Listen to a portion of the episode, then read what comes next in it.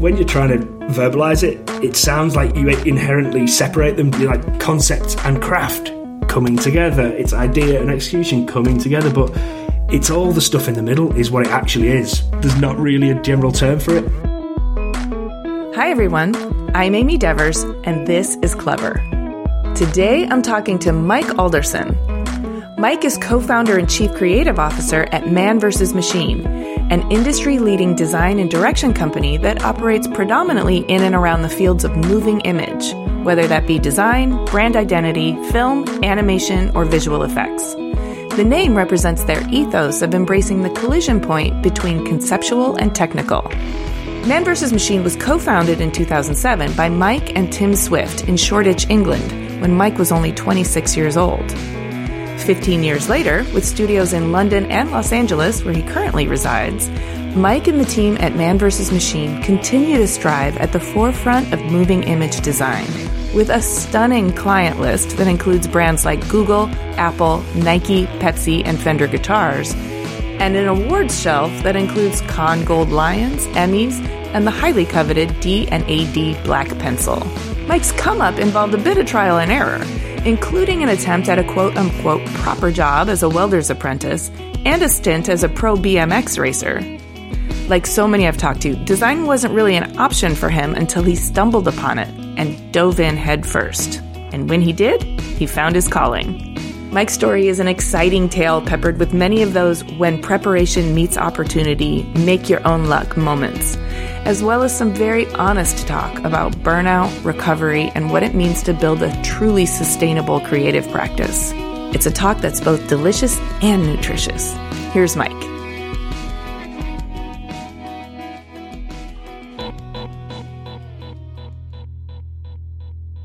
I'm Mike Alderson. I live and work in Los Angeles, California. I'm Chief Creative Officer and co founder at Man vs. Machine, which has offices in London and Los Angeles. I do it because I chose to. It's the path I chose. Hey, I'm Ryan Reynolds. Recently, I asked Mint Mobile's legal team if big wireless companies are allowed to raise prices due to inflation. They said yes. And then when I asked if raising prices technically violates those onerous two year contracts, they said, What the f are you talking about, you insane Hollywood ass? So to recap, we're cutting the price of Mint Unlimited from $30 a month to just $15 a month. Give it a try at mintmobile.com slash switch. $45 up front for three months plus taxes and fees. Promoting for new customers for limited time. Unlimited more than 40 gigabytes per month. Slows. Full terms at mintmobile.com. Since 2013, Bombas has donated over 100 million socks, underwear, and T-shirts to those facing homelessness. If we counted those on air, this ad would last over 1,157 days. But if we counted the time it takes to make a donation possible, it would take just a few clicks. Because every time you make a purchase, Bombas donates an item to someone who needs it. Go to bombas.com slash ACAST and use code ACAST for 20% off your first purchase. That's bombas.com slash ACAST, code ACAST.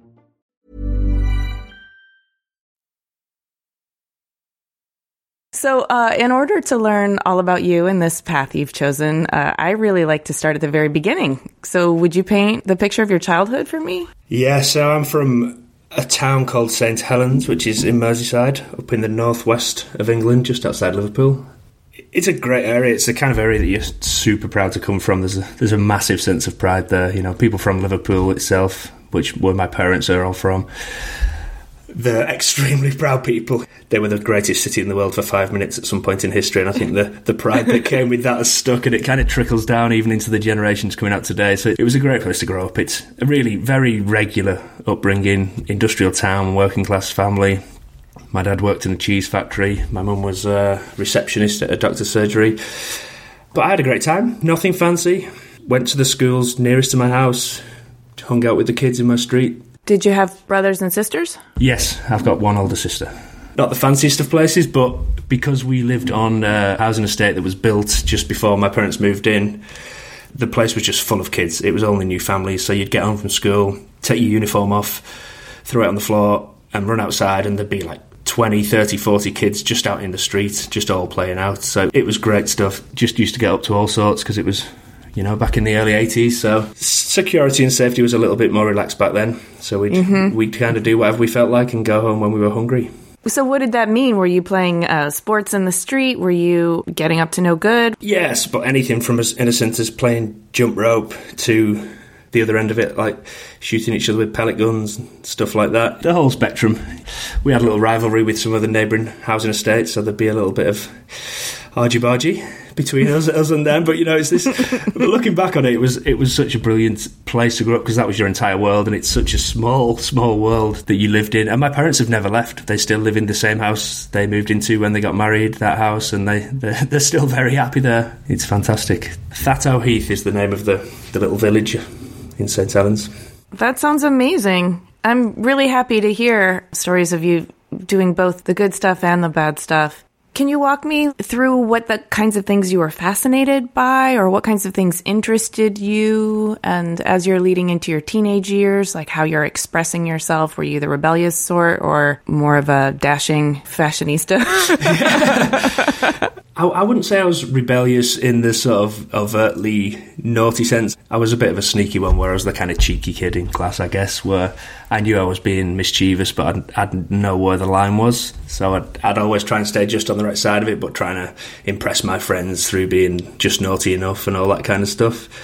I mean, it's not rebellious at all, but one of the distinct memories that I have, there's a photograph that I've still got, and it's me and my best friend Billy. You know, we were best mates, lived a few houses down from each other. We walked back and forth to school every single day. We used to love riding our skateboards, wearing our Liverpool football kits. It's just something that stuck with me ever since. This idea that we used to get challenged by other kids saying, you know, you can't be into skateboarding or BMX and into football you've got to choose a lane. What are you attaching yourself to? That more sort of athletic sport world, or the sort of, you know, the more underground as it was back then, skateboard, BMX world. And it just always confused us. We just ignored them and carried on. But that was our favourite thing in the world. You know, we'd spend the whole summers just skateboarding around in our full football kits with sometimes shin pads on and everything. but we weren't rebellious, but we just had an idea of what we liked and what we wanted, and we we went with it you weren't adhering to some of the social categories that they were trying to foist upon you. Not consciously. I mean, it, it was all just us being idiots who couldn't be bothered changing our clothes. But I mean, I think those kinds of social lines existed here in the States too. Like, there was a real identification with whatever sport you chose. Yeah, for sure. I understand that you left school when you were at 16 to become a welder apprentice. Yeah, in the UK, you can leave at 16 or go on to A levels where you kind of continue until you're 18. But yeah, I was I was always more practical than academic.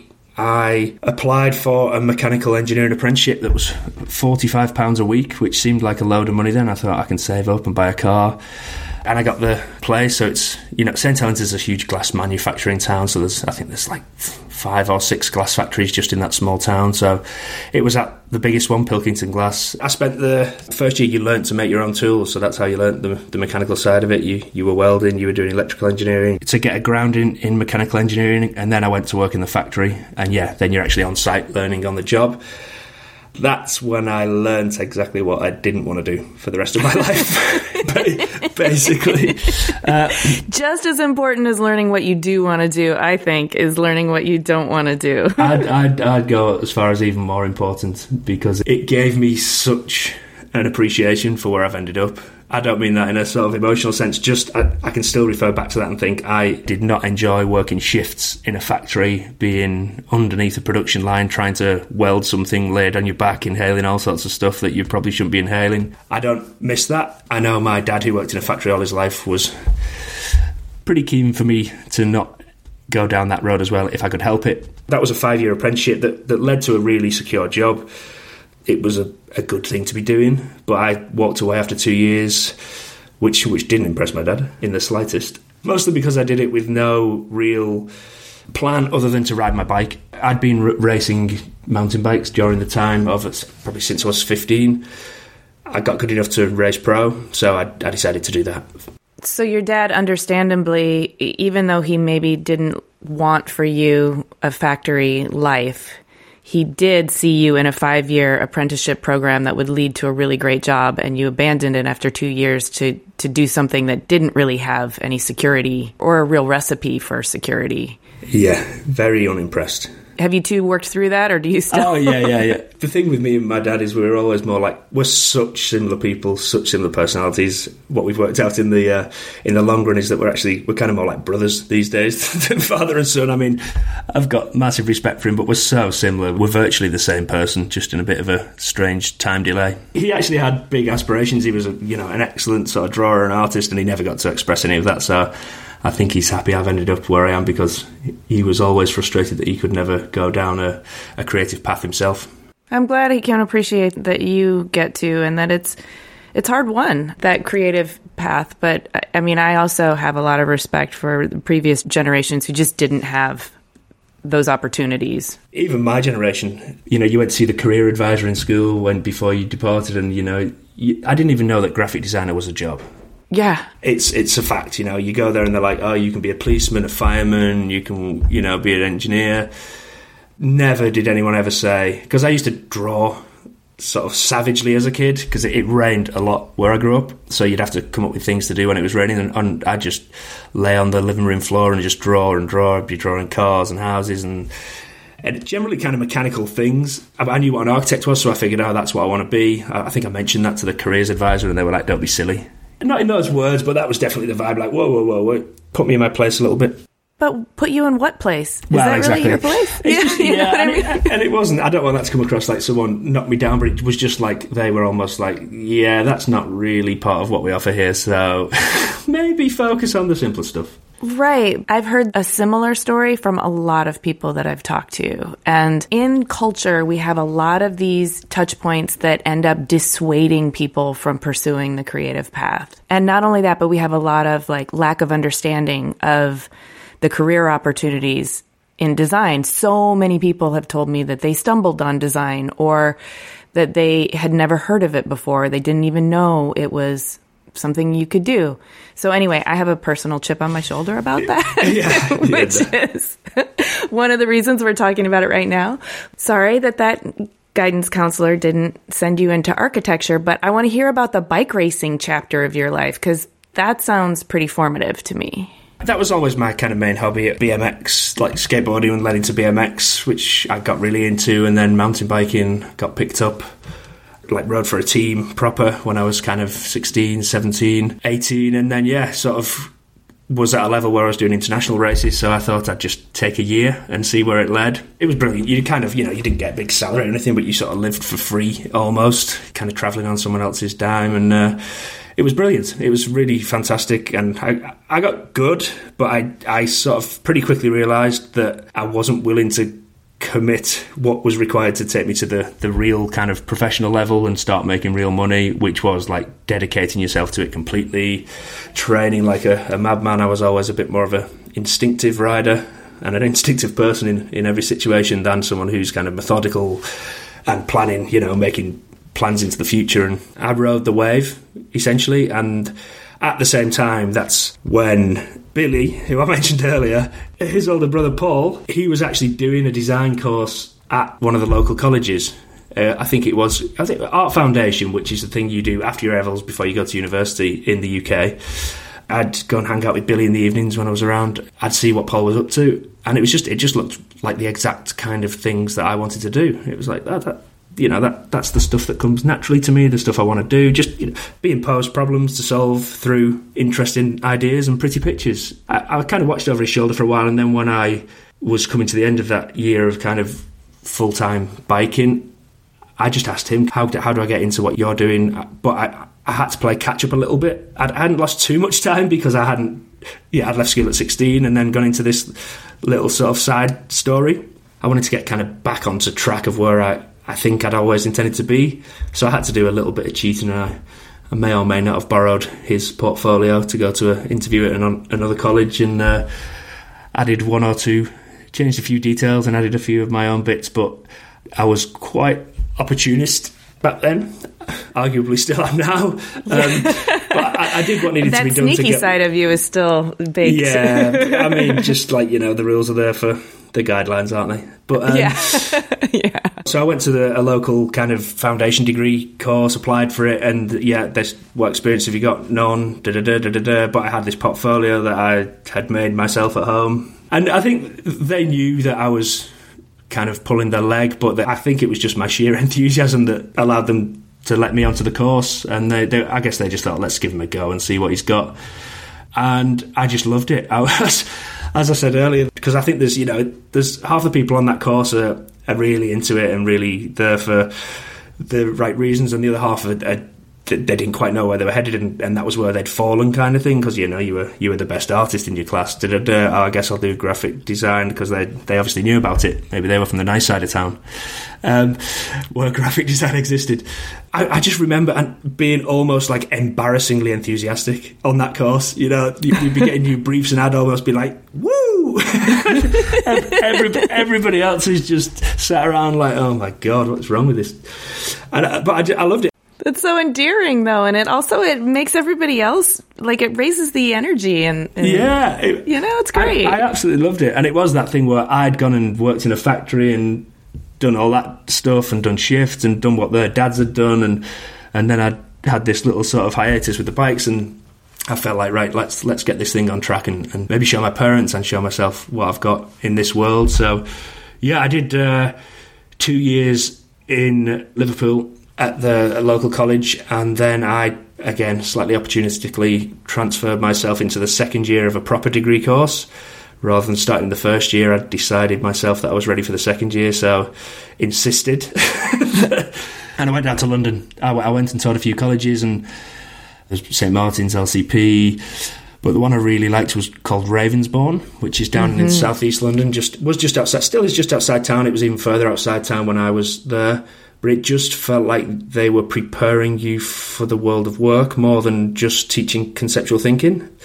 I've heard that it's very process oriented. Yeah, it's got it's a huge broadcast college. It's a classic design school with yeah, graphic design, moving image, a huge fashion course, interior architecture, but it's got half of the school is broadcast. So you've got all this like these very practical people milling around as well and they do they do kind of collaborations between the students on the different programs. So it's it was really good. It was it just resonated with me, and the fact it was outside of the centre of London. I, I figured that I'd actually be able to get my head down rather than having my head turned by other temptations, which I am. I've got the, the least willpower of anyone on this planet, so. oh, we're gonna have to talk about that. yeah, I'm easy. I'm easy to break. If there's anything fun happening, I've got to be there. But it sounds like you found school fun at this point. Yeah, loved it. Absolutely loved it. Yeah, so I, I, I, was I was caught up at that point. So I was joining the second year. It was called Visual Communication Design was the name of the course. Uh, so I was joining the second year of a three year degree, and I was back on track. I was like, right, and I was in London. How's Dad feeling about this? Oh, I think he was all right back then. That was better than than what was before. It was kind of a big thing. Like coming from that part of the country, you know, there's still the majority of people still stay in their hometown or at least just move to a neighbouring city, like from Liverpool to Manchester or Leeds. It wasn't everyone who gallivanted down to London, so I was kind of proud of myself. And it is that thing where you you have your persona in your hometown, and then that first year of moving away and living away is.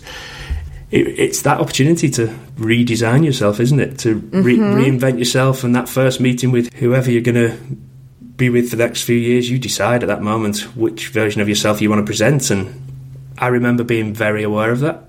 and uh, some of my friends who might listen to this might be like, "Oh, wow, he was really planning his personality there, was he?" But it, it was it was more just an opportunity to shed some of the stuff I used to do back at home that was a bit more mischievous and time wastery. Uh, you're you're a little too cryptic for my taste. I want some I want some specifics. I appreciate that you say that. I do think when you leave your hometown, you have an opportunity it's not reinvention because you're the same person, but it is a chance to sort of Im- interface with other people without their pre-existing expectations. Yeah, I suppose what what I mean is I, I, intended to become an adult. Really, I knew that I was a very childish adult at that stage. I, I guess I was twenty years old then, and yeah, I was immature and just loved being an idiot at any moment. I figured I can't keep doing this forever. So now's the perfect opportunity to to kind of attempt to apply myself a little better and be someone who's instead of being the cheeky scamp, being someone who's a little bit more applied and, and a bit more together, I suppose. Because that's what I guess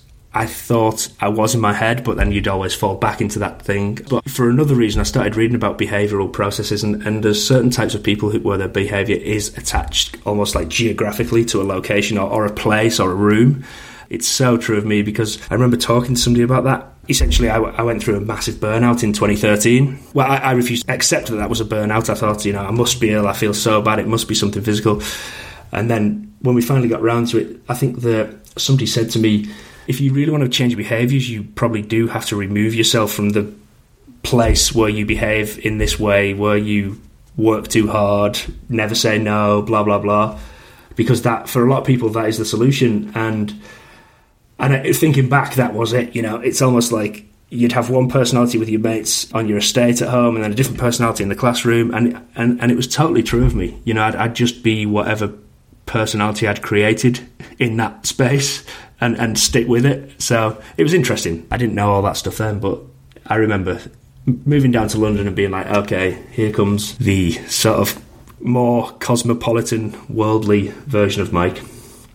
Well, that sounds actually self aware. I like that you brought this whole tangent up about, first of all, burnout. I think that's an important thing that as creatives we should discuss. But also this idea that social dynamics and behavior and personality can be so carved into geography and local systems that it can be really, really difficult to be someone different, especially when everyone around you is still operating as though you're the same. Yeah, that always kind of made sense, but it, was the actual physical location thing that really fascinated yeah. me. And it's and, yeah, that is. and I can relate to it completely as well. It's like yeah, you to the point where you could arguably change the people in a space, and you still wouldn't be able to snap out of the behaviours that you had formed in that space. It's just so interesting. Yeah, like I had a friend who told me that he had a friend. So this is not somebody I knew personally, but he'd quit smoking, but he always had to have a cigarette in a rental car. Yeah, exactly. That's exactly it.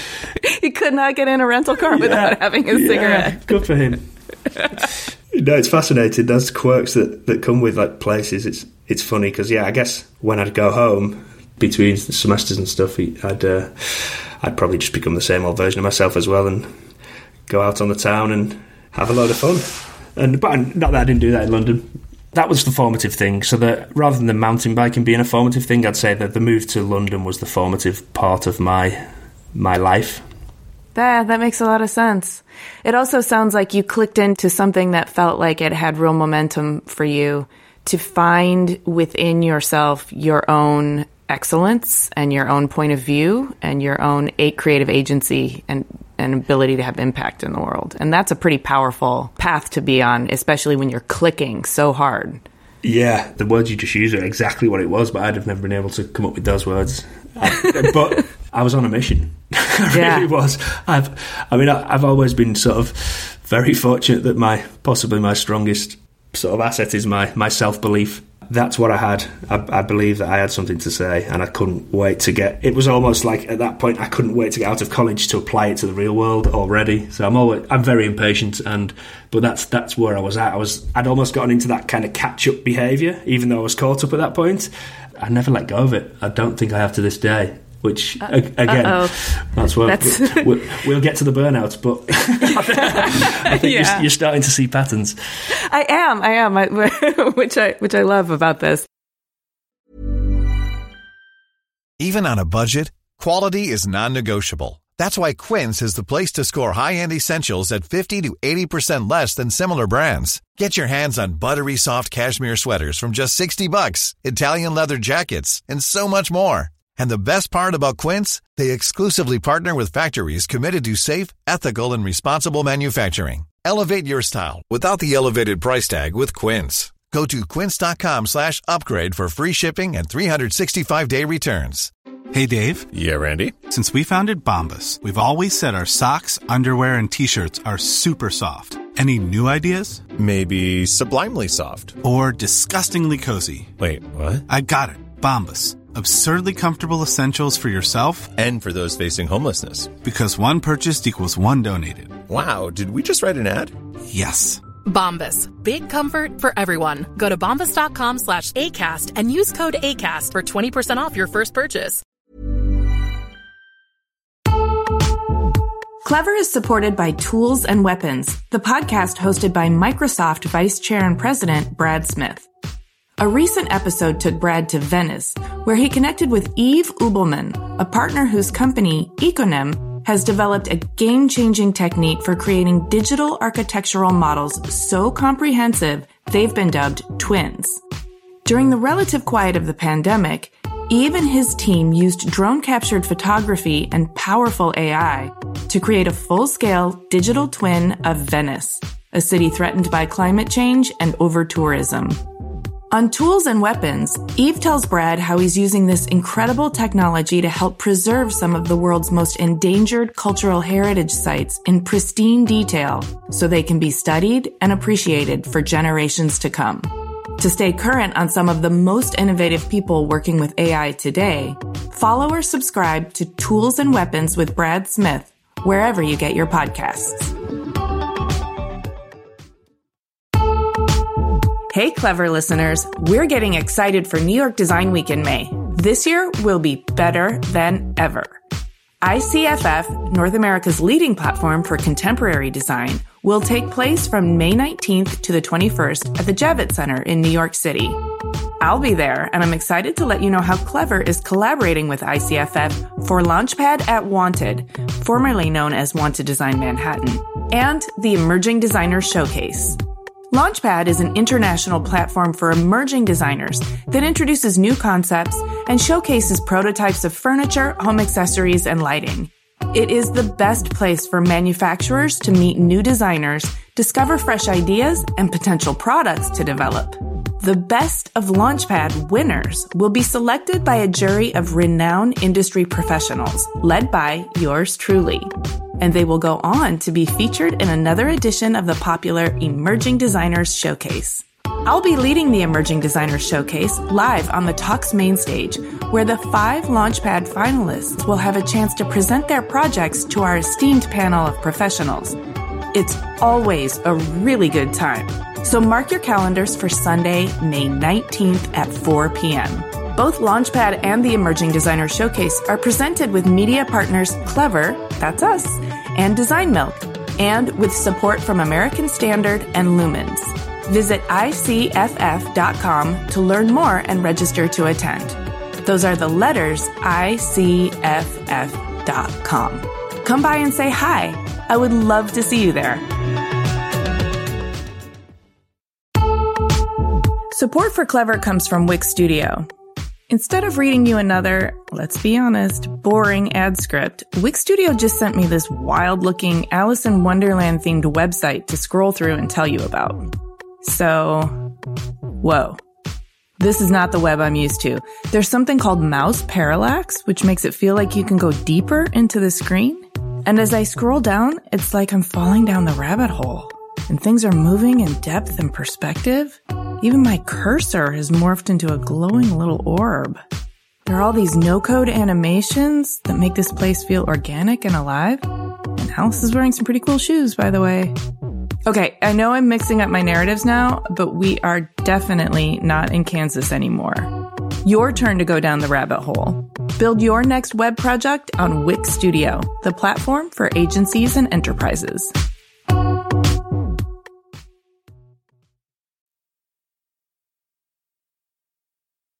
So it sounds like you found your path in college and you're ready to get out into the world to apply your your craft. What does that look like after graduation? How did you start to do that?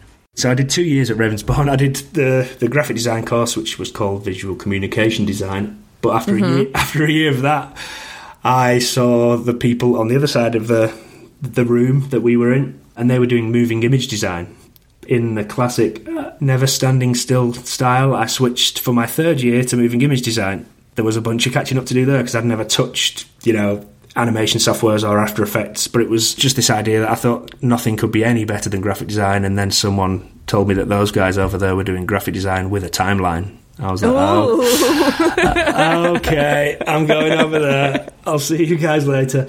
Uh, You're a bit of a daredevil, aren't you? There's a sort of healthy naivety, I'd say. Okay, okay. I, am certainly not an overthinker most of the time. I just saw that that looked like a load of fun, and it was it felt a bit more future proof.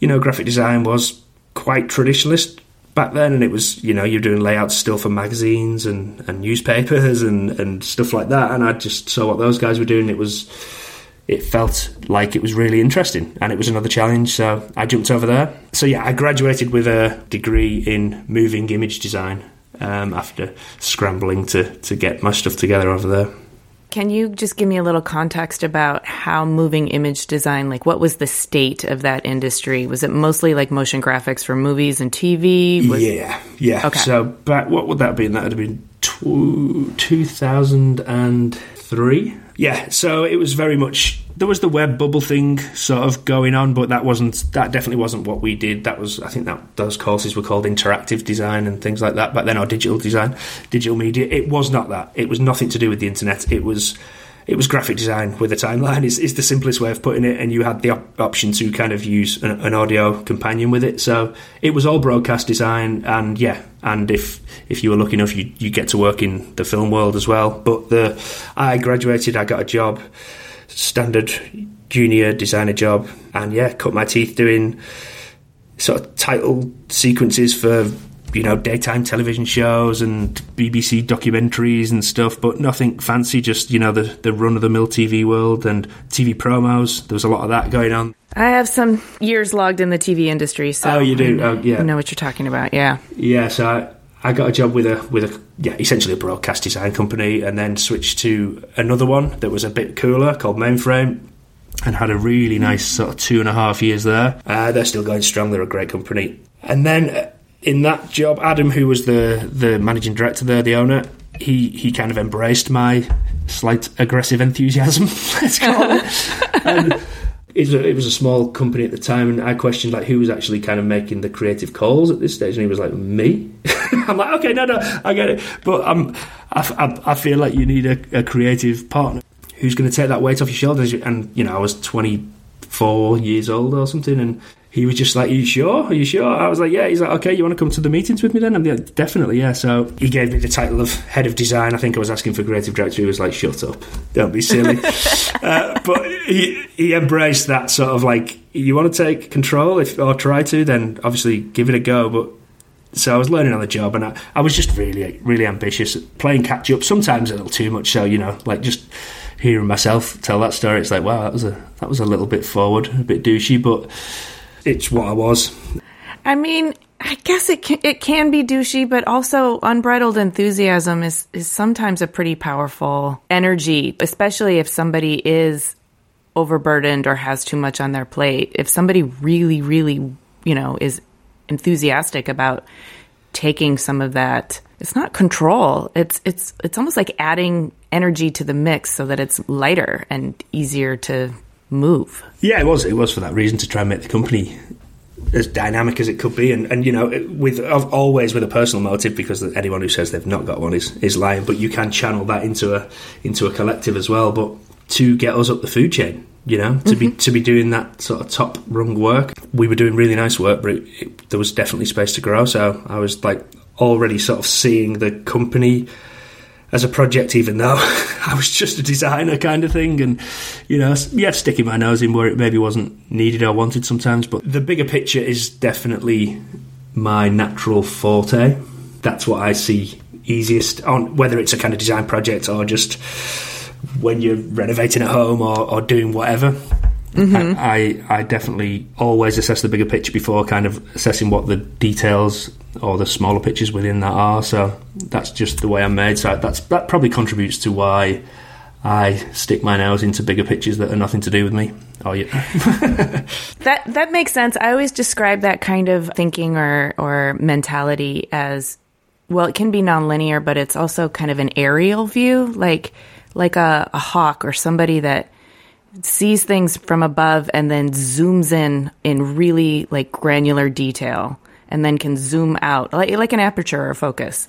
Yeah, yeah. I hadn't honed this back then, but over the years I've worked out that that is the trick to sort of work out where to use your energy and your enthusiasm. It's that aperture sort of thing where you, yeah, just get you kind of drop yourself in and parachute into the right parts of the job at the right times to make sure you're giving other people space within the project and yeah, using your best skills in the right places.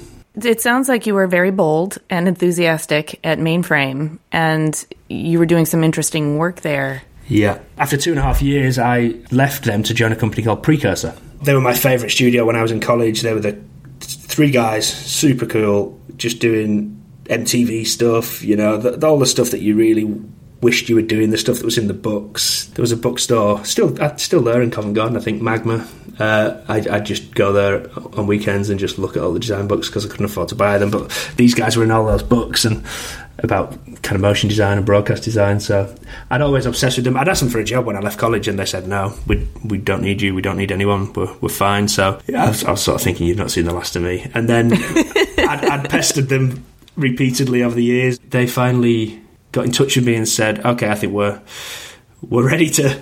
To hire someone like yourself now, so I, I went and joined those guys. There was three founders running that place. I had to kind of work out where I was going to fit in because obviously I wasn't going to be. It was a sort of a different role to being in, a company where I was trying to carve myself out as a creative lead. And but I just I was just so into those guys, I, I kind of idolised them. But then very shortly after I joined them, they disbanded for oh no for various reasons. I think it was only six weeks after I joined. They oh they, they had to disband the company, and that's essentially one of those guys was Tim Swift, who's my partner at Man vs Machine. That same night that they disbanded, Tim and I met in the pub and vowed to start a company the next day, and that is exactly how Man vs Machine started, with uh, the founder of my previously favourite studio. So it was a very kind of fortunate sequence of events. We decided to just kind of hit the ground running with what was already available to us, essentially. Whoa. Were you able to build off of Precursor with Man versus Machine? We kind of analysed it and we didn't want to just make Precursor with a different name. And it was it was definitely a new company. We had a chat. We, you know, we, we vowed to do it together and take that leap together, even though we didn't know each other that well but I definitely respected Tim, and I, I think he respected me because he, he gave me a job, an opportunity. Yeah, we, we analysed it, and we were like, "What's out there? What's missing?" So we evolved it for sure, and it was kind of as simple as back then. It felt like there was design agencies who were great with the kind of conceptual side of things and the design side of things, but then when they were trying to apply it to kind of more high end animation and CG, it was not coming out as good, you know. So, great idea. Oh, animation's a bit lacking. And then there was the big post houses where they'd be doing stuff that was kind of slightly run of the mill, but in, in its kind of conceptually. But then the impressive part was the execution. So we just figured, let's try and be the one stop shop that can do both of those things. It kind of made sense to us. So that's what we wanted to become like the elite studio were concept and execution were equally important. So essentially, craft, we, we just wanted to be, our house style wasn't going to be anything particular that would form itself, but like being that bit more refined and that bit more crafted than anything, anybody else. In, in our sort of design world, we were a design mm-hmm. a design agency who happens to make their own stuff, and it happens to be as good as anywhere else you could get it made. That was the ambition. Don't you find if you can make your own stuff and you are the one with the vision, you are almost the only one who can make it to the standard it needs to be in order to really express that vision? Yeah, here in the States, it's even more extreme of people kind of staying in the lanes. Eh, well, that's what I've noticed eh, when we eh, we've been building out the LA office. it's definitely like the word generalist is more of a dirty word here than it is in the UK. You know, when you're looking for artists and things. So, the point being, we wanted to mix it all together. So, you know, Tim and I were sort of designer slash creative directors, the pair of us. Luckily for me, Tim had excellent business acumen, um, so he could uh, look after that side of it as well. And, and it was my job to sort of yeah answer the phone and stuff like that, and, and do this the more sort of front of house stuff while he was looking after the back of house. But the first thing we did was hire the best animator, visual effects guy that we could possibly find. By the way, this is version 2.0 of you on skateboards and your football kit. Exactly. I mean, that, that, that's that's it. that's why it always comes back to me. That thing. It's it's this thing where it, it doesn't matter. We're, we're, we're just doing stuff and we're doing it. We know where we want to go. It doesn't matter how we get there or what we're wearing. It's, yeah. it's uh, some of the stuff I was wearing back then as well was not ideal. But it was that thing where it's like, why separate them? So much gets lost in translation. Yeah, and it's like when you're trying to verbalize it, it sounds like you inherently separate them to verbalize it. You're like concept and craft coming mm-hmm. together. It's idea and execution coming together, but it's all the stuff in the middle is what it actually is. But you, it's hard to say what that is because there's not really a general term for it. I totally agree with you. And in, in a way, like separating concept and craft is the artificial fission Yes, yes, that shouldn't have occurred in the first place. Like, why do we have to put them back together? They never should have been separated. Exactly, and it's it's this idea that on a grander scale, without being super specific to kind of our world of moving image design, it's this whole thing that thinking and making need to be separate, and that's I think that exists in all disciplines of life and walks of life, and it's just a shame because we just wanted to be tinkerers.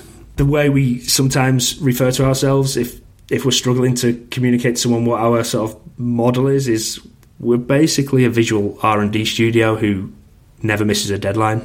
We don't like open ended stuff. There needs to be a finite timeline. There needs to be a you know a, a, a clear problem to be solved.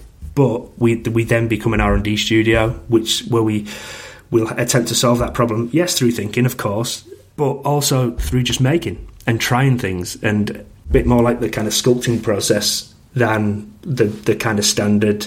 Okay, let's write some ideas. Let's storyboard them up. Let's put them into animation. Send them to the to the floor below to be animated. It's it was it was intentionally not that ever.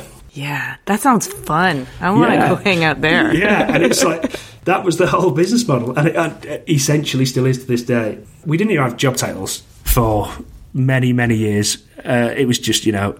We, no, I mean we didn't have business cards. We didn't do any promotion. It was just this idea that the work will be the marketing. It's as simple as that. If we can get the work we know we're capable of, we're fine. And you know, one good work leads to good work, leads to better work.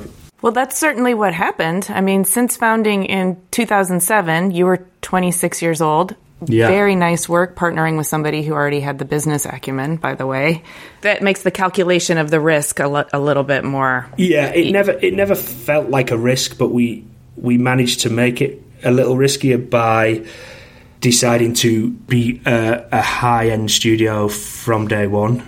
And again, I, I'm not saying that this never doesn't work for some studios, but we were of the opinion that this whole kind of you know start with mid range work and work your way up. We thought that was bullshit. To be perfectly honest, it's like if you want to be doing global network rebrands and multi-million dollar car ads in a few years time you don't want to be doing tv promos right now you can get through it that way but we didn't see that as the way we thought because we've got a foundation and contacts let's not do anything until we get a job like a high concept job in that is the sort of work we intend to do for the foreseeable future so that was where the risk came because we had to bide our time and then a rebrand pitch came in for one Channel 4 channels that we, you know, I can't remember exactly how we, we, we, were, we were just making people aware we existed at that point and we pulled out all the stops to, to win it no matter what.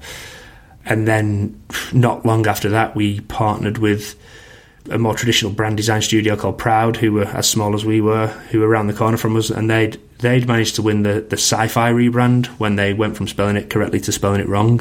Back Yeah, in two, and they won that pitch. They asked us to come on board with them as their, you know, motion partner essentially. So Yes, yeah, we, we did that with them. So it worked out. There was a bit of a risk that that could have just fallen flat on its face because we felt ourselves sort of above a certain amount type of work, but it was it was a business decision. That was a that was a, something that we thought was not pretentious. It was just that's what's going to be best for this business.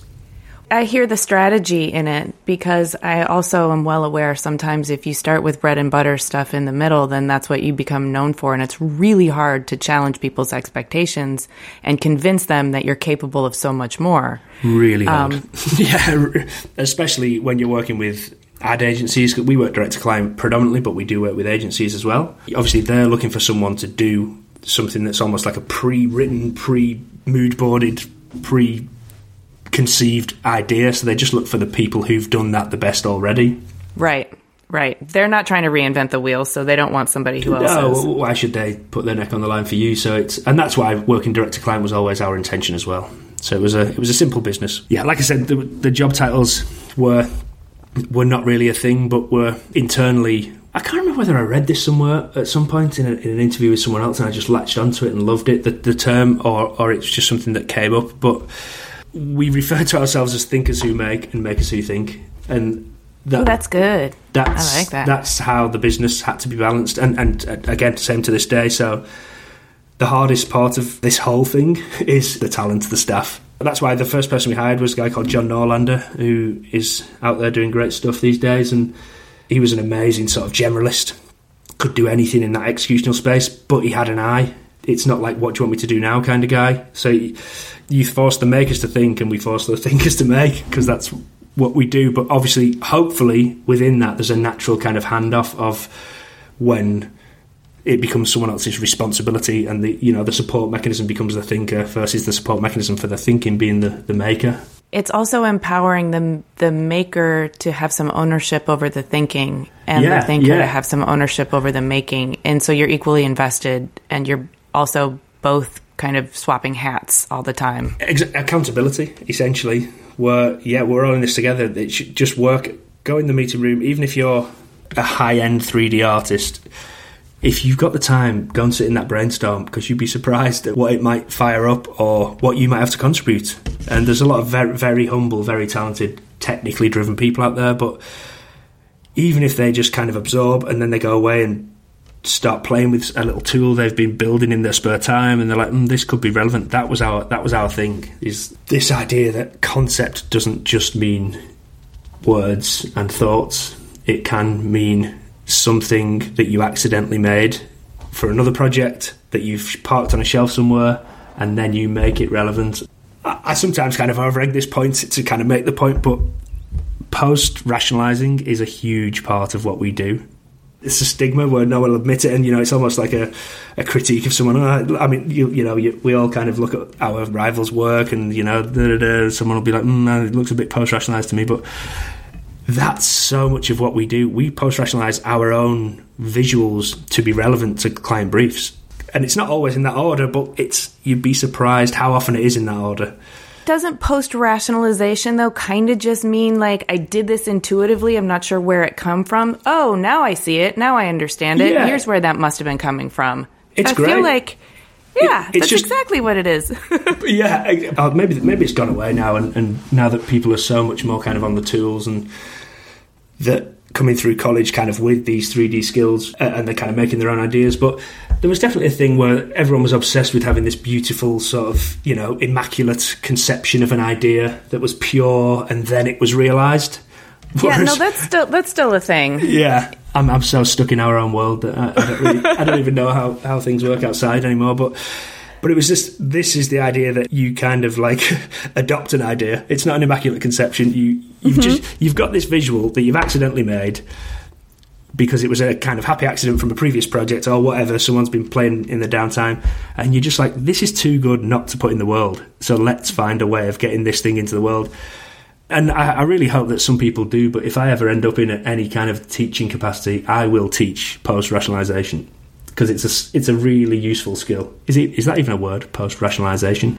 Well, you know, I'm going to have to do some digging after this to make sure I'm understanding it correctly, or maybe we can just make up our own definition. But I am in a teaching capacity, and so I'll do some testing on teaching yeah. post rationalization. It's, it's, it's, a life skill. Report back to you. Yeah, it's just the idea who can write the best concept most convincingly. give, give them a visual and ask them to write a concept that makes it look like it came before the visual because that's what people want to buy. Like, like first time clients, we, we, don't tell them that. Oh yeah, we had this on the shelf for ages, and we, then we remembered about it and thought this is actually perfect for what you're doing. So they generally want to think that it's a, an immaculate conception. So you don't do yeah. that. But then with our repeat clients, we definitely let them in on the ride where it's like, you know what, we're just throwing shapes. We're just playing around.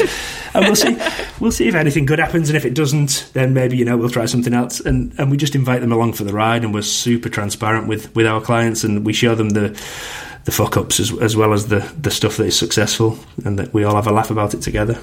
Isn't that beautiful? Like after you've built trust with a client and you can kind of default into your shorthand and they know that fuck ups are part of the process and they're they're also, you know, inevitable, so let's all just sort of have the inside jokes Yeah, together and yeah, get this done. Exactly. Yeah, that's. I mean, that's another a frustration of mine is never let the culture of the client being the enemy creep into the studio is, is a huge thing. I think, and it's it's the easy option. The bigger the companies you work for, the bigger the you know you aspire to work for all these global brands, which we're lucky enough to. But it, there's a lot more bureaucracy, so there's a lot more last minute sort of changes of track and, and feedback, and but you can just never let that become sort of let's all turn on the clients because they're they're paying you basically. They're the reason you've got a job.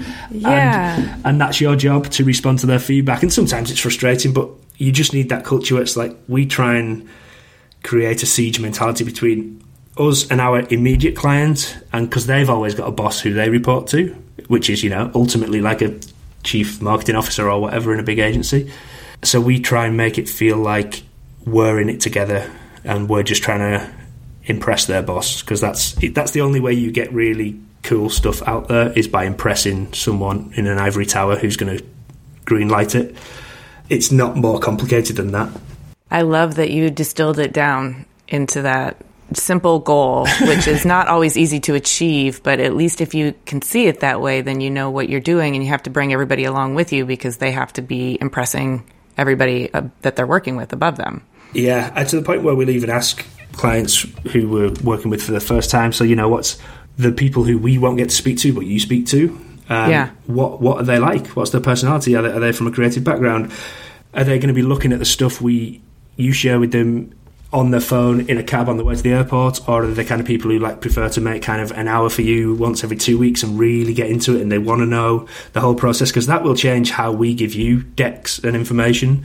So Yeah, that's so important. yeah, oh, and- wow. and, some that's are more brilliant. forthcoming than others, but usually they're just slightly a bit like, all right, uh, well, what's, why is this relevant? But but then then it kind of becomes more relevant as we go along.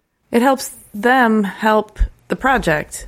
Don't waste your time rebuilding a whole deck the way your boss likes to see it. When you could have just told us how, you know, oh no, if you say we'll distill your deck down to the five or six best pages, we'll be like, cool, we'll, we'll just try our best to give you like a, a six to ten page deck, and then you're good to go, right? And so it, it's and I find that side really fun, almost the the psychology of it, mm-hmm. especially you know after you've been doing it a long time and you you become a slight more of a sort of back into the bigger picture role because I've stepped away from the sort of the day to day design. You it that's what becomes interesting is like how can we win these pitches in different ways? You know, you, sometimes you know you've got a great idea, but sometimes you know that there's a an, another company on the pitch list and you want that client, but the other company has done the last three versions of this same job that you're about to do.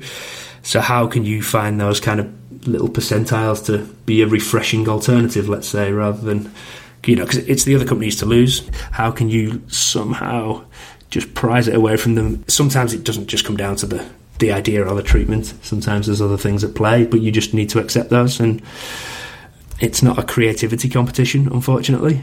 This business, No. it's a, No, it's not. It's a lot of other stuff competition.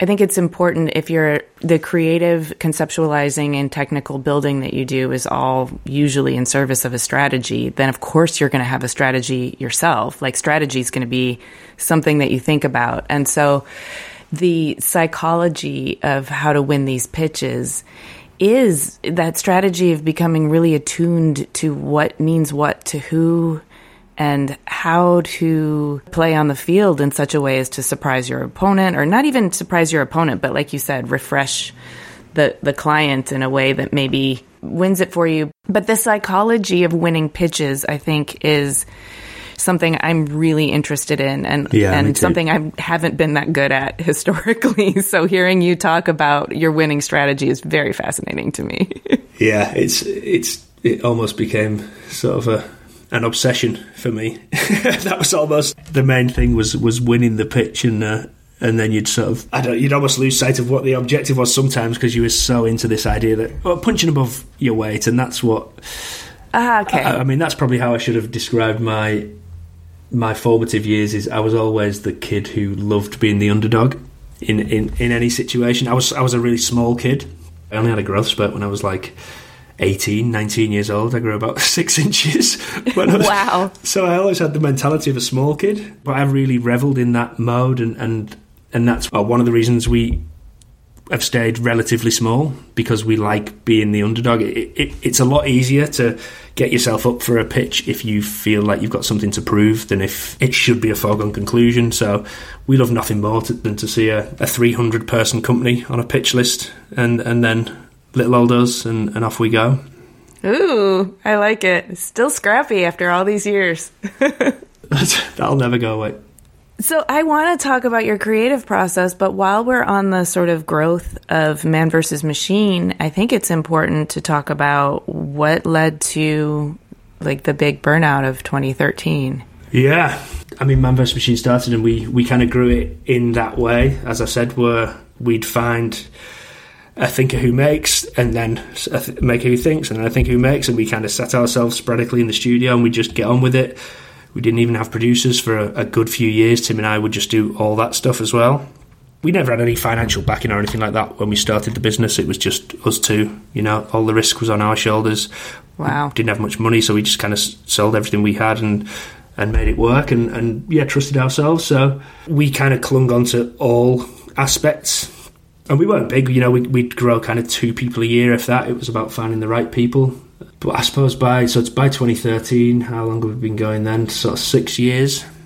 Yeah, I'd, I'd been feeling off for for about a year, but I'd kept it quiet, just not feeling quite right, low energy, blah, blah, blah.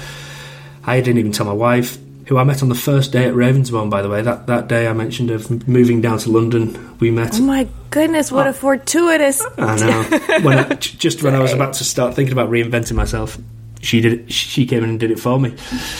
But anyway, Wow.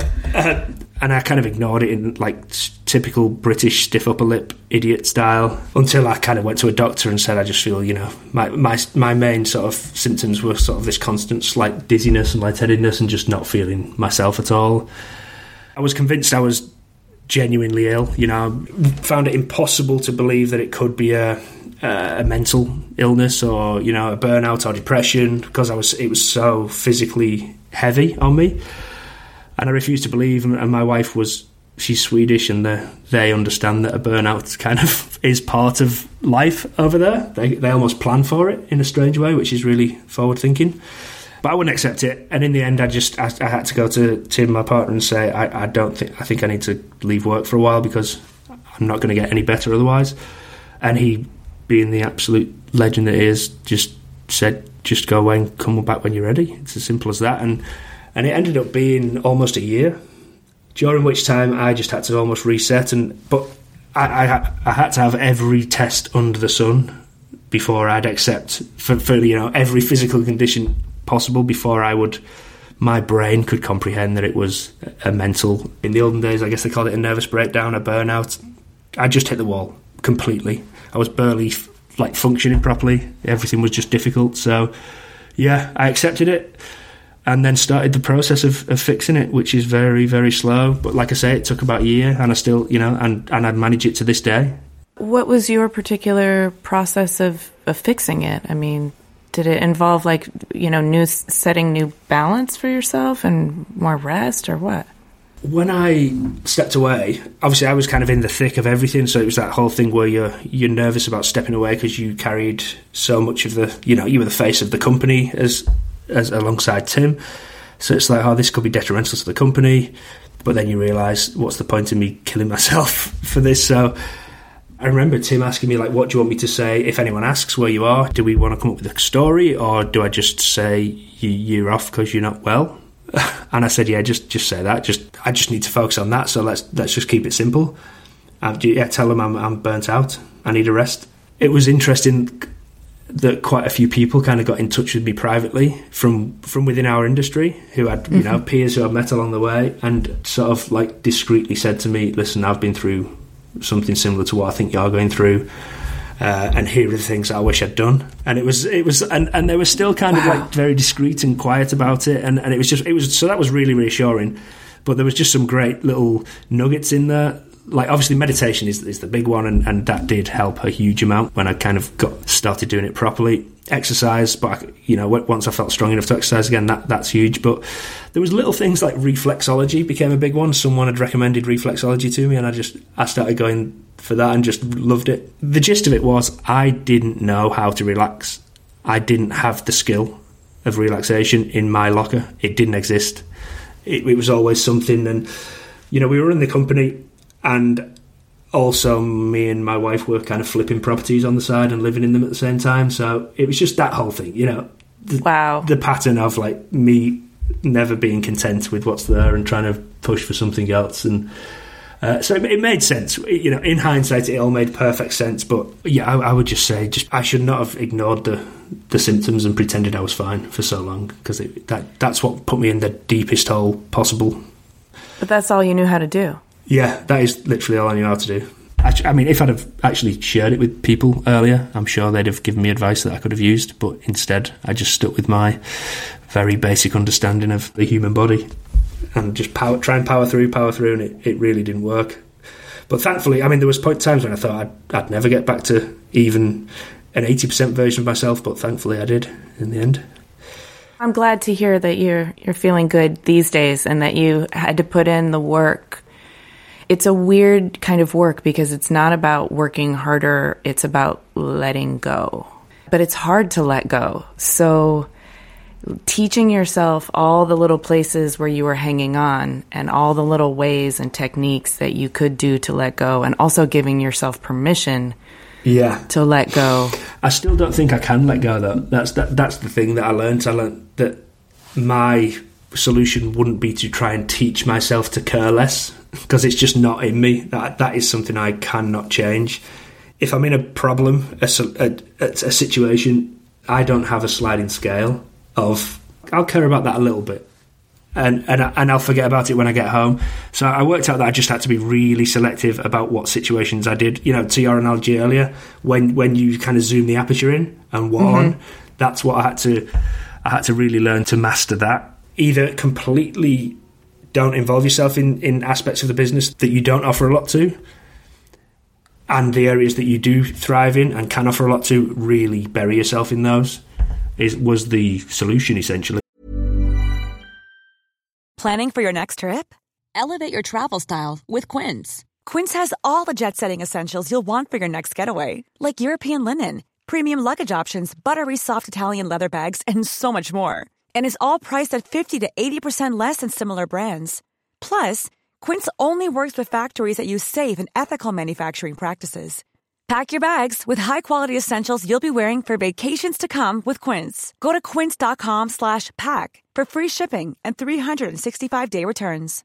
Imagine the softest sheets you've ever felt. Now imagine them getting even softer over time. That's what you'll feel with Bowl and Branch's organic cotton sheets. In a recent customer survey, 96% replied that Bowl and Branch sheets get softer with every wash. Start getting your best night's sleep in these sheets that get softer and softer for years to come. Try their sheets with a 30-night guarantee. Plus, get 15% off your first order at bowlandbranch.com. Code BUTTERY. Exclusions apply. See site for details.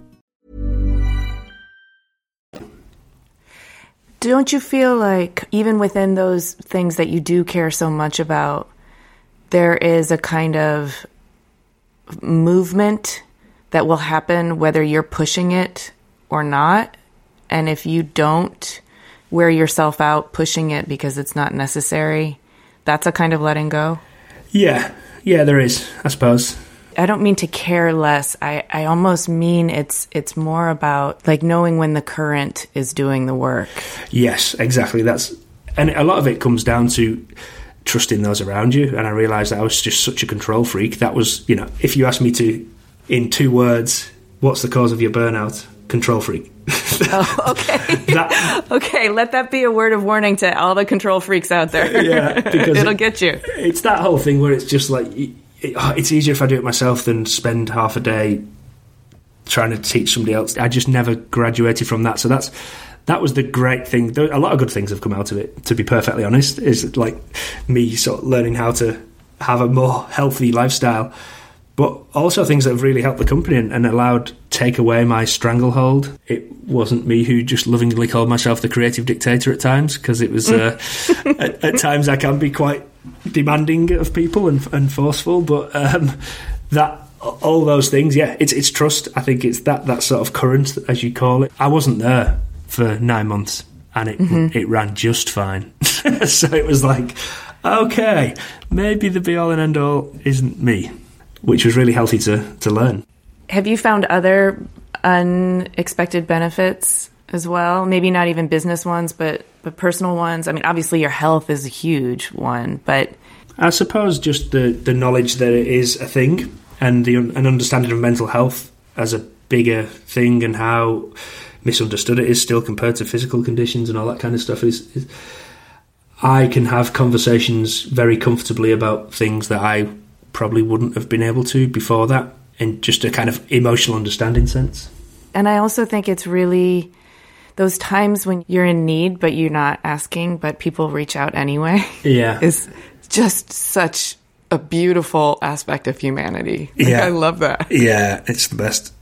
There's always going to be a few bumps in the road, and that was a, a pretty big one. But like I say, it's it's something that I would love to find time to kind of delve into a little bit more going forward, and not trying to find a fix for that, but just how it exists in our industry. And I know a lot of people are, are writing a lot of really interesting stuff, but I think a lot of it is quite academic still. So it's like, how can we make that more of a something that's almost a practice that we learn a bit like almost like the post rationalization. You don't want to teach people to know when to back off too early, but it's you, you kind of do need to at the same time.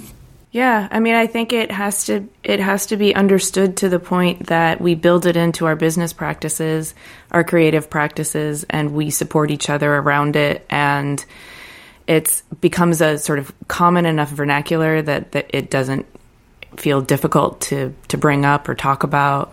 Yeah, yeah, for sure. The way we operate still to this day is, is through hunger. If we win a job that we all really want to do, we'll go to whatever lengths it takes to make that job as good as it can be, even if it is working long hours and all that kind of stuff. So I don't think the solution is to sort of try and remove that hunger from the sort of the labour intensivity of the way we work because that is almost inherent to what we do, but it's just trying to, like you say, allow space around that. It can't be that all the time. You, you sometimes need to like let the current carry you, like you say, and but sometimes, yeah, you want to be swimming upstream to try and do something that you're going to be proud of and becomes part of your as a collective and as individuals. It's something that we're, you know, the best thing we did that year. Essentially, that's what we're we're still trying to strive to do. And I, so it's, it's a it's a kind of strange contradiction, really, isn't it? Because you're you pushing yourself to try and be the best motion design studio in the world. That's that's what we wake up and try and do every single day. And Yeah, but if you kill yourself, then that's Ex- not ex- you're not going to reach that goal. exactly, exactly. So that's why I think it's. We could talk about it till you blue in the face, but it's like, yeah, but everything I say, I've probably contradicted myself in the last 12 months, never mind the last 15 years since we started the studio. So even though I know the pitfalls, I probably still fall into them. It's, it's really interesting to work out, especially with all the kind of the changes in working rhythms and habits. Is it, it could even be a good time to try and implement some some stuff that protects people, but maybe everyone's not as stupid as me. And when most people feel sick, they actually go to the doctor. no, I no, I I know people. There are people in my lives that are exhibiting symptoms that I think honestly are really stress induced, but they're you know they're somatizing and they're real physical symptoms that are plaguing them, and they're treating them in ways that are more medical than psychological. And you know, part of me is very much invested in this idea of a of a holistic approach. Like you gotta you gotta treat all angles your your body, mind, soul, and spirit, and that's going to mean different things for different people. So you got to find how you can push yourself and go with the current. For some people, that's going to be a daily meditation practice or surrounding them with people that they trust, all of that stuff. But it's too reductive to think that other people have it figured out and they go to the doctor and get it sorted and this problem was Yeah, yeah. you know just due it- to your own ineptitude yeah, yeah. No, it's it's uh, it's something that it's it's interesting actually. The with yeah, my I said my wife's Swedish. There's almost like an an allotted burnout allowance. Almost though the, the way I understand it from the way she talks about it is like yeah, it's it's not abnormal for someone at around a certain age when you've been working for a good sort of 10, 15 years to sort of call in a burnout and say I think I just need to take three months or whatever to reset myself. And that's British Wow. mental health is definitely not there. definitely not. So that's And they get to keep quite- their job? Yeah, yeah, it's protected. Yeah, yeah, they've they've got That's crazy, pretty amazing. crazy social system over there. I'm curious, you, you talked about kind of being interested in the psychology of winning pitches. Did this whole experience make you interested in your own psychology? Not massively, no. Because I guess in a, in a weird way, the key to winning pitches is, is creating the most concise pitch. That's what I believe. You know, getting rid of the shit and boiling it down to to a palatable thing. And I suppose that's what I tried to do with my with my own personal sort of understanding of my my psychological state, if you like, is like, all right, I'm a simple being let's just work out which things I need and which things I don't need, and just move forward with the things I need. It's not led me on a sort of deeper journey into psychology, but it's definitely given me a massive sort of dose of empathy. Before I, I probably would have been like turned a nose up or puffed if someone told me they were tired, so they need to take a bit of time off. I, I probably would have poo-pooed it, but now obviously I've got a very different understanding of that, what that could mean. Well, I mean, you, you never want bad things to happen to people, but you do, when they do happen, you, you want them to be actually sort of blessings in disguise. And it sounds like this this was for you in that you were able to not only recover from it, but learn a more sustainable way of working with yourself and working with others in the process. And and yeah, and I guess like as I said earlier, the fact that I am not as important as I thought I was uh, was was was, was probably the you know that's Isn't that liberating? it is it was that was really liberating. So that that's the the most poignant lesson that came from it. Probably is like okay, so, uh, but that's the beauty of being a collective, and that's why we we are a collective first. Or, it turns out that's one of the massive advantages of it, rather than being a you know a, a, a solo designer who's kind of a named studio or a production company where we have named directors who kind of win pitches under their own name through our under our wing. We always work as Man vs Machine, the collective. I don't put my name on projects; other people don't put their names on it. We work together. Man vs Machine is the product that people buy, not the individuals. So obviously, when the life eventualities happen, we're in a much better position to deal with it than if we were all trying to compete with each other internally, kind of thing, or Yeah, it makes the whole man part more resilient and the machine part more fluid. You can absorb the shock and adapt. Yeah, it's going to happen, and it will continue to happen because it's it creeps up. It's about having a support mechanism in place the whole time. So, when did you move to Los Angeles and was was that about removing yourself from the geographic place where your behavior was destroying you? No, luckily we moved studios as I was coming back. Actually, it was a, a very happy coincidence that we, we it was time to move to a larger studio. I kind of came back, and then within six months we actually did move to a, a new studio. So I could actually apply that thing of like, okay, fresh start, different room, same people. But uh, yeah, I remember that being a thing. So that that happened. That was a nice, well timed moment, which helped. How do you like Los Angeles? I lived there for 20 years. I love Los Angeles. Yeah, so Yay. I moved here five and a half years ago. Yeah, as a kid who was into kind of skateboarding, BMX. Oh yeah, that's your that's your South- place. Those are your people. Southern California was always the kind of mecca, and I've always been a bit of an Americophile. So it was time we got up to uh, a certain number in London where we we felt like the studio is at a really comfortable size. Adding more people probably isn't going to strengthen us. So let's try and repeat the model essentially in a in a new territory where there's fresh talent. So Los Angeles was the place that I would like to go, and we, we all agreed that that was the place to go. Off I went to uh, to Los Angeles. We're here five and a half years later, and I, I, I adore this this place. It's uh, for someone who likes to have as many hobbies and recreational interests as possible at any given time. This there's not many places better than this. I'm glad you're having a good time. You've talked a lot about your creative process in terms of running the business, in terms of thinking about how to make things happen, being a thinker and a make who makes and a maker who thinks. Moving image design and motion graphics is out of my wheelhouse, except I do recognize the tinkerer at play here. It's it, there's a very kind of hands-on materiality that underpins a lot of it, and there's kind of a celebration of the the physical, tangible aspects of things by way of exploded view. And so, is that something that you think has developed from your sort of intimate understanding of materials and how things get made and go together?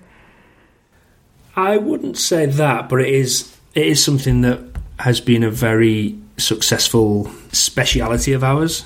But we are obsessed with craft. You know, that's where the internal competition does exist in our studios, where people are just always trying to almost one up each other in a kind of competitively healthy way, and you know, someone someone will kind of find that way of getting something to look that bit more material and yeah, we do a lot of product driven stuff and we our approach is again quite reductive where we're not trying to make an, a narrative film that has a product placed in it conveniently. We make product films. We put the product front and center, make it the star, and then ironically, I think a lot of people think by showing less product you're being more creative and you're as a director you're expressing more of your individual style and, and leaving your legacy. But i kind of think the opposite. We've done a few let's use an example pepsi. Let's say pepsi you know one of the most formulaic kind of brands in the world.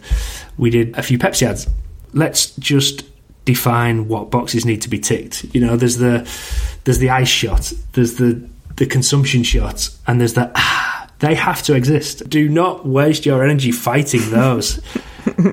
Do those really well, and then you, the client's on board. They know you get it, but then you've got these gaps, which is the other 40 50% of the spot.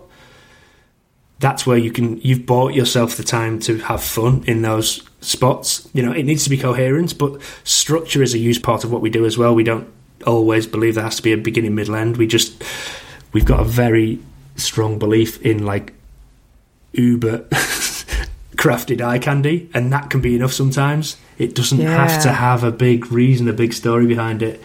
It just needs to engage people and for them to lock into it, and then they can release it and let it go. But we actually find that we can be a lot more creative when we accept that there's a really rigid structure and recipe to, to how certain clients do their thing. That wasn't something we discovered immediately, but I'd say it definitely is true because you you're not fighting the clients. You're doing exactly what they need you to do, but you're trying to find a new way of doing it and a better way of doing it. But you're, ticking those big boxes. Essentially, by putting product front and center, it it naturally puts us in that kind of tactile, physical world because the products we don't tend to work with many digital product clients. They tend to be tech products and cars and anything else. So yeah, we, we've become sort of very well versed in in creating these kind of fantastic worlds. I could go on forever because I'm obsessed with trying to find this kind of perfect universal language where the simplest way I can say it is like we've always been obsessed with mainstream, not trying to make stuff that Tim and I never wanted to make things where our you'd go down to the pub and meet all your other designer director friends and they'd be like, "Oh, that's brilliant, mate, well done," and, and then you know they're the only kind of 30 people who'd ever see it because it's just that cool. We wanted to do stuff that gets 300 million views but still make it good. That was always channel. So it's like making mainstream cool, embracing mainstream. We'd much sooner kind of step away at the end of it all and have rebranded and relaunched and helped define the visual language of the biggest companies in the world and have as many million eyes on it as possible and therefore having hopefully influenced taste levels more than and just shaped culture. Yeah, yeah, yeah, totally. And, and I, am we've been doing it long enough now where I do think in the 15 years we've done it, we have shaped the visual language of, of some pretty huge companies like Nike, Apple have a pretty strong visual language already, but we've we've been a part of that journey with them. And then and then there's a, a whole load of other clients who we we work with and we're in the process of doing that with now and it's fun. And it's that obsession with craft of us trying to kind of eke another couple of percent of and it's not always trying to make it photo real sometimes you're intentionally trying to make it a little bit fantastical because that just adds a little something that people can't access or can't shoot. So that's why you should come to us because yeah we, we use live action as well when the problem requires it. But usually we try to get into this kind of in-between world. By embracing the kind of recipes and the formulas of slightly more traditional advertising, you're putting a twist on reality as opposed to trying to create a completely fantasy world from scratch. Good luck selling that to a client. Whereas when you're taking something everybody understands, uh, but then just putting your own twist on it or shifting the perspective slightly, which is quite literally the idea with some of the things we've done where we have altered perspectives and, and bent worlds, that's where the ideas come from. It's the result of that, of us embracing the product first and foremost, and then working from there out and this idea of, of things always being grounded in some kind of reality, but you can pick and choose which realities you keep and which ones you play with. You know, something might look photoreal, but it might act in the way its physics might be completely wrong, for example, and that's that's interesting to watch. It never fails, and you can pick and choose which combinations of those things. You know, it's like correct, correct, incorrect, and whichever combination you do, you're usually onto a pretty good thing where you've got something that you can sell and win a pitch with because it's understandable, but you're also opening up that kind of 40% fun space to have fun. It hopefully serves the mainstream, but it's also progressive work at the same time. That's the feeling I get when I see your work. I appreciate that you are deliberately targeting the mainstream with a, such a high level of craft because I feel like the ultimate goal is we should all strive to elevate the the quality of things as opposed to you know sort of race to the middle or the bottom. But the other thing is i make furniture so i understand materiality and i see in some of your work it, like the fender piece is is one that comes to mind. An understanding of materiality that comes from real knowledge of it. It's you're not posing at understanding the mechanics, the the, the sensuality of a wood grain. Like that's not faked. So it it for me it feels like it's coming from some place that's super authentic and has a real understanding of what makes the materiality um, a, a visceral access point and working with that in a way that you put your own twist on, which is super cool. It's like it's very fun to watch, and it makes me excited. Yeah, yeah. It's it's safe to say that at this point, after all these years, we've definitely got a good understanding of where the line is with kind of bending the rules or bending the materials and not bending them. And uh, I can't take any credit for for that level of of detail and craftsmanship because that's those those people who who do that day to day and and continue to amaze and I think it's it, to, to try and put it really simply. We never want something to look like it's come from a computer, but we don't want to think about that. The ultimate compliment for me is for someone to just watch what we've done and be like, "Oh, that was really good." Not to say, "Oh, what did you make that in?" What what software did you use? Is that shot? Is it live? You know, it, it's more just like, "Oh, that was really good." That's all I want to hear, and I want to walk away. Or, or that, even that was nice. You know, I, I like the word nice. Oh, that was nice because that's what eye candy is, and it we happen to be in an industry where, whether we like it or not, we are purveyors of world class eye candy. It's half the job. There's no point thinking it's anything beyond that sometimes because that's what we're being paid for. well, uh, thank you for all the eye candy I enjoyed while while researching you for this talk. Where do you think? You know, with all this experience in your in your rearview mirror, including your your burnout and your recovery, and taking your personal life into account with your professional life, where do you see yourself pointed? Like, what direction are you rolling forward? As far as the company goes, I think we're in a really good place, really healthy company with two offices, and we'll continue to do what we do. I don't think there's any reason to change that. We'll continue to strive to be the best motion design studio in the world. Whether we ever get there or whether we are there is a different question, but we'll always strive to do that. And for me, it's it's interesting because I live here in LA now. You see other opportunities and you see other things. Your, your peripheral vision is very different to what it was when I lived in London. So it's all those kind of like side projects and the and the hobbies that you you pick up are very different here. So I don't know. On a personal level, it's going to be an interesting next five years or so to see what sort of interests and influences I start to to pick up because there's everyone's always like, oh, but you know, you, you direct stuff, don't you want to do long form? And I'm like, not really. I'm kind of afraid of anything longer than 90 seconds. and, uh, and for some people, they really struggle to understand that because I think a lot of people direct commercials as a means towards you know becoming a long form director eventually. That's that's the only reason they're doing it, kind of thing. Uh, whereas I guess I'm kind of doing my career in reverse a little bit, where I, I got lucky to start the company with Tim at such a young age that my goals were achieved or achievable really early. So now it's more kind of trying to do the things and apply what I've learned to things that I think will benefit from it. And there's still a kind of a few bucket list brands. One of them that we'd never done big projects with, where you have shaped not just that brand but the culture because they are the biggest TV network in that nation. For example, there's one of those that we're doing now. It was on the bucket list for sure. So there's there's still a few jobs like that where you they're kind of culture defining jobs that it would be really nice to make sure we bag a few of those in the coming years to continue to feel like we're making stuff that is getting in front of as many eyes as possible. To me, that that's how you help shape a more kind of tasteful society, and by having as much good-looking stuff out there as possible. Well, thanks for distilling it down to the most concise pitch. You got the job. we'll take it. All right. oh, thank you so much for sharing your story. And thank you for sharing your challenges as well. I think that's really helpful for people to hear for the same reason that it was helpful to you when people sort of reached out and let, let you know that they'd been through something similar. I think when we talk about it a little more openly, other people feel a little more empowered to do something about it. So thank you for that. Hope so. My pleasure. Well, I enjoyed talking to you. I'm going to keep my eyes peeled on your on the work that's coming out because it sounds like it's culture defining, and I want to be there. it's a, it's a slow burner, so it's uh, it, it, might be a short while yet, but there's uh, there's some nice ones in the pipeline for sure. Wonderful. Thank you so much, Mike. This has been amazing. Thank you. Thank you, Amy.